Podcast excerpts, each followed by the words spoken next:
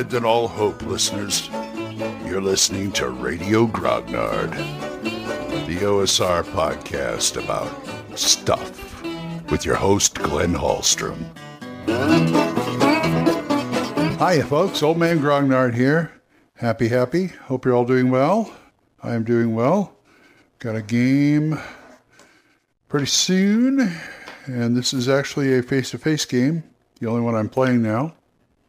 And we are once again in the middle of a battle, and we'll see how it goes. See if I'll ever, if I or my character lives, RV dies. I have a little more hope for this one than I do in the Monday game. Although the Monday game, oh, it's going to hurt if he dies. Hmm. I mean, it's going to hurt in the fact that I have to make another character.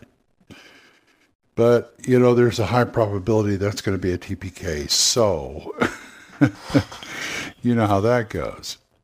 Anyway. I've just uh, got a few dungeon musings today, and we'll talk about those after this. So I'm thinking about dungeons. I'm still trying to figure out why there are dungeons in the in a campaign world, why they're in my campaign world. I'm still working on that one. But here's an adjutant question, I guess you'd say. How do you know there's a dungeon around unless you have a map or something?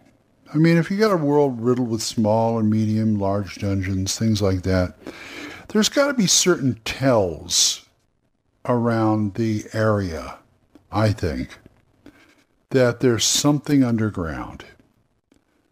And it behooves the players to look for those. I mean, it's like you know, nothing nothing is totally totally, you know, obscured to anything. Unless you have an invisibility spell, I guess. But but the point is, if you know where to look, there's dungeons. Like having a map is great, you know, that kind of thing. But if you don't have a map or something like that, I mean, there's first there's the obvious things, like the proverbial cave, which may or may not have something else in there, or the proverbial. I always like the small hill with a door in it, or a tree with a door in it, even better. Something like that. But if you've got nothing around that is that obvious, what do you look for? Well, for one, you look for holes. And what I mean is holes, breathing holes, fire holes, whatever you have. Because, you know, dungeons, you think about it, if you're going to do the practical thing with dungeons, if you're down under the ground, you need some way to aerate that dungeon, no matter how deep it is. And that also prevents you from going too deep, but that's another story. That's more like suspension of disbelief and things like that. But what I'm saying is, if you look for like air holes, they don't have to be big. Sometimes they are big. Or even and fire holes, what I mean by that is if there's anything like a kitchen or anything down there that they have to make food, they have some have some way to let the smoke out. Because otherwise it just builds up in the dungeon and everybody gets smoked out. So you have to have breathing holes, you have to have fire holes. I mean, you know, just makes sense. Also, if you're in certain areas like say I'm not going to say a swamp because then that'd be, you wouldn't notice it. But I'm saying something like a bog or just a wilderness, or even in the desert. If you come across a patch of ground that's kind of, I'm not going to say soggy, but you it, you tend to sink into it more. A little bit that way. Aside from the occasional quicksand, if if the the dungeon is closer up to the ground, then the ground will sink. And, you know, that's just one thing you have to look for. That's another way to tell if there may be something underground there. What else? Runoff.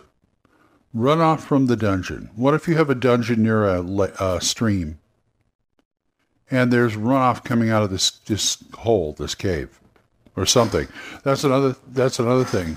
Waste waste disposal in the dungeon. Some dungeons just like okay, we're to put a an outhouse down here. That's fine. Well, that's to stink up. It is after a while. I mean, most monsters won't care, but if you got something like a mage or something like that, they're going to want some kind of waste, dis- better waste disposal. I mean, they put otyughs and stuff down. That's why they put otyughs and stuff down there. But at the same time, you know, it'd be nice if you had a nice outhouse. Put, hey, how about it? how about you're in the forest and there's an outhouse with nothing else around? Doesn't that give you a clue there's something around here? Maybe not underground, but something hidden. And there's always illusions and things you can hide the, you know, hide the dungeon from. But I'm talking about more mundane stuff. I mean, when you're dealing with wizards and magical stuff, you can go you can go crazy with that. You really can. And sometimes that's fun. But I'm thinking like what do the players what do the characters look for to tell if something is there? Like a dungeon. I'd be looking for those things if I was a character. And those are just things that, you know, that the players should think about. Because, you know, and you should think about it as a game master too, because I would like to include little, I like to include little things like that and see if they pick up on it. I'm, you know, I'm, I'm sorry to say this because I'm in a game now and now people are going to say, oh, you're just doing that, you know. But, you know, because some of my players, a couple of my players listen to this. Hi, Carlos.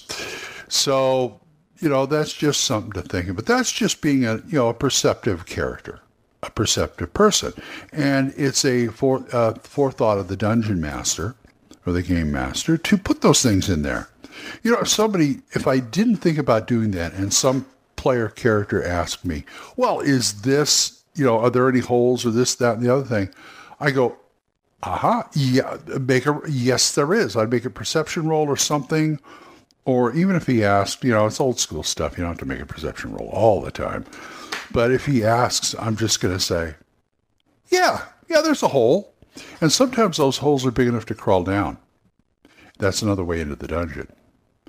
Now, you know, smarter people who make dungeons would put like something like a grate or something like that in that hole just to keep people from doing that or keeping critters out, maybe critters you don't want in there.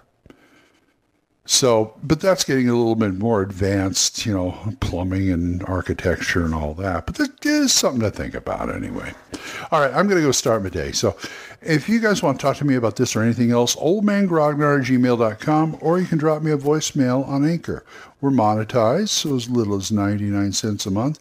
You too can support this program, and I would thank you profusely, as I do, because I thank these people Jonathan, Oliver, Gilbert, Juan Carlos, Daniel, Dan, Benjamin, Jason, and John Allen. Thank you guys for helping me. Don't forget Dan Gregg's The Yung, Y-U-N-G, Yung Grognard podcast, Mark C. Walring's The Yawning Albert podcast, Big John Allen Large's The Red Dice Diaries, and my friend Erik Tenkar's Tavern Chat. So, until I see you folks next time, keep the dice warm and I'll talk to you later. Bye-bye. Questions? Comments? Send them to oldmangrognard at gmail.com. We'll see you next time when Radio Grognard is on the air.